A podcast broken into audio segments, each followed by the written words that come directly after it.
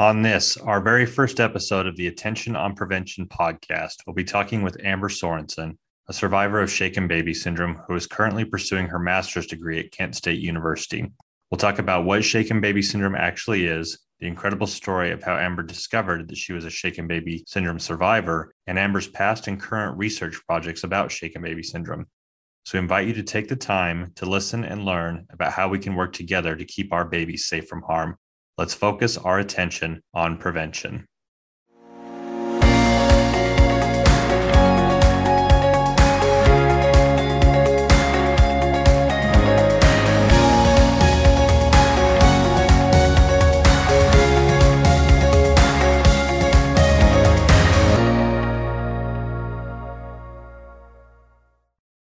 Hello and welcome. I'm Ryan Steinbeigle, Executive Director of the National Center on Shaken Baby Syndrome. I'm thrilled and honestly excited to announce this new podcast series we're launching, where we'll be discussing a variety of child development, parenting, and child maltreatment topics. We wanted to launch this new webinar series because we wanted to be a reliable source for parents and for caregivers to come and learn about the many challenges that parents and caregivers face uh, in caring for a new baby, and hopefully provide some insight about what parents can expect and of course discuss ways that we can all work together to continue to prevent child abuse. This is our very first webinar and what we hope to be a, long series of webinars, but we wanted to start by providing some insight into the form of child maltreatment that our organization specifically works to prevent, and that's um, shaken baby syndrome. So, for our first podcast, I'm really fortunate today to have as our uh, first guest speaker Amber Sorensen. Amber is a graduate student at Kent State University, major or working on communications. But Amber's also a survivor of shaken baby syndrome. Uh, Amber was shaken multiple times in 1998 between the ages of uh, four and five months. And actually, just a few weeks ago, it was the 23rd anniversary uh, since Amber was shaken. And so, welcome, Amber. I appreciate you taking the time to, to do this podcast with us.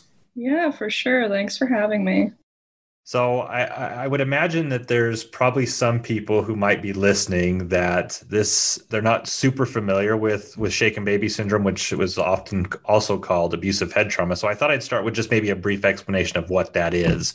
So shaken baby syndrome is a form of child maltreatment that happens when a parent or caregiver violently and repetitively shakes uh, a young child, usually less than one, and what happens when a, ch- uh, a, baby is shaken is the head sort of moves back and forth, right? But really in sort of like a whiplash type motion. And it's this acceleration and deceleration of the head that causes the brain inside the skull to bounce around. And as, as the skull ba- or as the brain bounces around rather inside the skull, it causes the bridging veins and vessels inside the brain to break and bleed, producing what we, we call subdural hemorrhaging.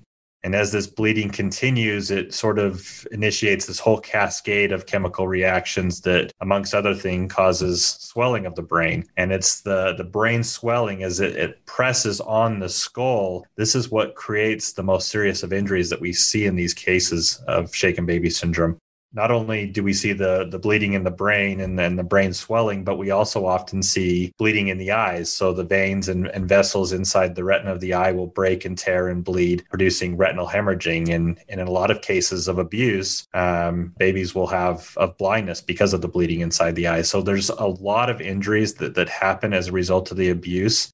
And you know, Amber, for you, 23 years ago, this was your reality. Can you tell us a little bit about what what happened to you, what your injuries were? Yeah, for sure. I had a lot of the things happen to me that you've already mentioned. Um, from what I know of what happened, I had a skull fracture and a brain injury involving old and new blood, which basically indicated that the shaking, although I wasn't hospitalized till after the third incident, they thought that I had been shaken on multiple occasions, which is why there was old and new blood in the brain. And then I also had retinal hemorrhaging and I had that kind of swelling in the brain that you mentioned earlier, which resulted in me having to get shunts placed, which I still have today. Um, yeah. I was hospitalized for about two weeks, if not longer. I know for some of that time I had a feeding tube placed because I was vomiting and wouldn't wouldn't take formula. So that's kind of the basics. Yeah, sadly, I mean, there's a lot of statistics about um, you know what happens in these cases, and sadly, about 30% of infants who are are violently shaken don't survive. And so, you know, fortunately, in your case, Amber, you're sort of one of the lucky ones. But you know, about 70 to 80% of cases, uh, there's ongoing physical, cognitive impairments that you know sometimes they'll spend a lifetime dealing with. Have you had any sort of residual effects as a result of of the injuries that you suffered as a young infant?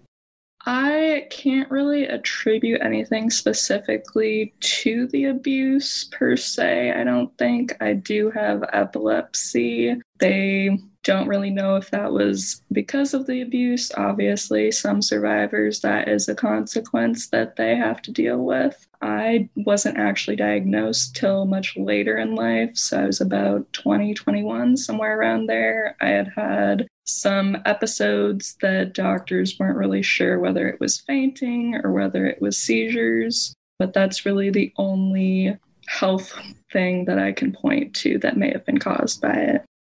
So you mentioned you didn't learn about this until later in your life. So you didn't know as a young child that you were ever shaken. This didn't this didn't become known to you until later yeah i actually did not find out that I had been shaken until I was about 19 years old after my first semester of undergrad at Luther College. I had found articles about the abuse that happened, old articles in newspapers on microfilm back when we went to libraries more and COVID wasn't so prevalent. Um, and that's kind of how I found out. I wasn't really ever told by anybody. Wow, that must have been shocking. You found out you found articles about your own abuse, and that was the first time you'd ever heard about it. Yep. Wow. What was that like for you to learn it, you know, such odd and probably difficult way, to be honest with you? To be honest with you, I kind of just remember sitting there and reading it and I guess laws and such have changed since then, obviously, and that they had my name there, the abuser's name, but usually now, obviously, they don't list juveniles' names in papers, but it's right there, black and white. And I kind of remember sitting there and reading it and kind of being in shock, to be honest, which yeah. is obviously what a lot of parents go through when they learn that their child was abused. Um, yeah kind of just blanking out in that regard. Then I remember leaving the library that I was at, and I just started sobbing and breaking down because it was su- it was such a shock. Yeah, I bet that was hugely traumatic to find out in, in that way. You know, and obviously, Amber, I don't want you to share anything that you don't feel comfortable sharing. But did the do you know anything about who was the one who actually committed the abuse against you? I do know about who committed the abuse against me. Um, it was a family member. They did serve some time in a correctional institute and sometime on parole. Um, the exact time lengths as far as those things went are kind of unclear just based on how I found out. So, after you found out, was this something that you shared with others or did you kind of keep it to yourself? Was there what was that like for you? It was during Christmas break of my first semester of college that I found out. So, shortly after I found this out, I went back to college, obviously. I definitely took a time, not that much time, but I took a time that I kind of was working on processing it and kind of just seeing where my own head was at um, I did go to counseling at my college for about a good month or so right after I found out. But shortly after that was when I started talking about my own story. I think, kind of as that cathartic way of coping, you might say. So, Amber, do you still have a relationship with the abuser at all, or has that been I have a somewhat minimal relationship. Obviously, it's very complicated given the Oh, I can imagine. circumstances. Yeah. Um, yeah. What do people say or how do they react when they hear that, you know, you had such a traumatic form of abuse happen to you at such a young age? Are people shocked or do they ask a lot of questions or how, how do people usually react to that? Some people do ask, I wouldn't say a lot, but some questions. A lot of times it is shock, especially I think if they're younger and more in my age demographic, early 20 somethings, um, just because they may have never heard about shaken baby syndrome. Um, they may be not oblivious, but more unknowing to that. I do think that if it's more of an older person in their 40s, 50s, that kind of thing, there is that element of shock there, but they may be able to work through it more and comprehend more of what it actually means. Yeah. Are you ever surprised to learn that people don't know what shaken baby syndrome is or have never heard of it before? Honestly, I am. But that I think that comes down to the fact that I'm just so immersed in it and it's kind Yeah. of this huge part of not only my personal identity, but now it's grown to a lot of my professional and academic identity too. So I'm so in it that it kind of it kind of does shock me sometimes when people don't know that's a thing, but I think hospitals and organizations like those are getting better at educating new parents that it is a thing, that it can affect everybody, regardless of your socioeconomic status, your education, that sort of thing. Yeah. You know, it's always it is somewhat surprising to me, even though I, you know, being in this field, how many people we interact with and come in contact with that either A aren't familiar with what shaken baby syndrome is, or B don't realize, you know, just how serious in terms of a form of abuse it really is. You know, for a form of abuse that is nearly almost as common as a sudden infant death syndrome, which, you know, we, we talk about all the time, you hear about everywhere, you would think more people would recognize and have heard about it. And especially you know if you've ever had children you can understand how difficult it can be to to care for a new baby especially one that you know may cry inconsolably and and how frustrating that is. So it's always just surprising to me that more people haven't heard. And i think you're right. I think we are hospitals and public health and and others are starting to do better in in recognizing that and educating parents about it. But it's still just so surprising to me that more people aren't just aware of of what it is and how it happens. Sure, yeah. So, you know, obviously, I know this is something you very much care about and, and have sort of tried to make it a priority, especially in terms of what you're doing with your graduate studies. I, I understand that you're doing some research related to to shaken baby syndrome. Can you tell us a little bit about what you're what you're doing in your graduate program? As far as my graduate program goes, I kind of started on this research trajectory that actually led to me being in graduate school around my junior, senior year of my undergraduate career.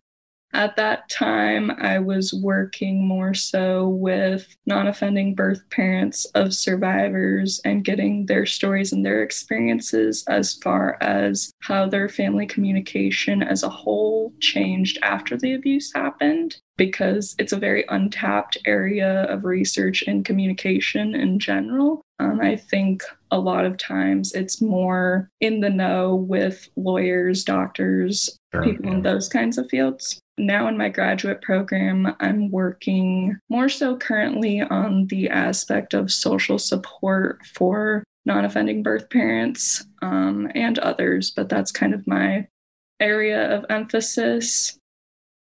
Has there been anything sort of interesting or that you didn't expect that you've learned in talking to non offending birth parents?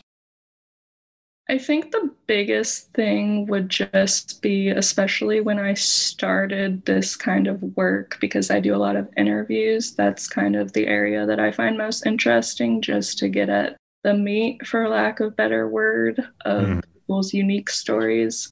But I think the most interesting thing that comes up repeatedly actually is that parents want to share their stories and they want that information to be out there. And even though it may and often was very traumatic and might still be, depending on when their child's injuries occurred, they often just don't really get that opportunity to share those stories and have a platform for that because, as I said, a lot of the research and literature is more geared towards the medical and criminal justice type fields. Yeah. Well, and it probably goes along with what we were just talking about too. I'm sure these parents who these non-offending birth parents, you know, they they want the stories to get out there so that they can prevent this from from happening to someone else, somebody else's child. For sure, for sure.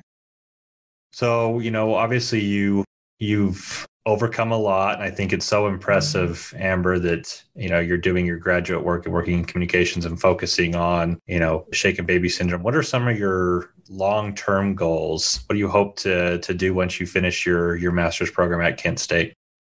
I want to hopefully go on to pursue a PhD, uh, location to be determined at this point yeah, I want to do that and hopefully become a college professor either at the undergraduate and or graduate level. Wow. I I think I had a lot of professors, especially in my undergrad career. I can't say too much for my graduate career thus far since it's so new, relatively, but definitely in my undergraduate career, I had a lot of professors that definitely supported me, not only personally as far as my story and wanting to share that with them, but then also turning that into kind of a way to help others and share other people's stories. And a lot of them were definitely open to me doing that. So they kind of supported me a lot personally and professionally, academically with my goals.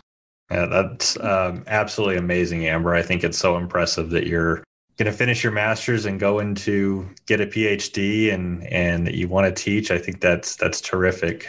One thing that uh, I wanted to ask, and I sort of came up when you mentioned talking to not offending parents but obviously with with the national center and the work that we do the one our biggest emphasis is trying to prevent this abuse from happening to others.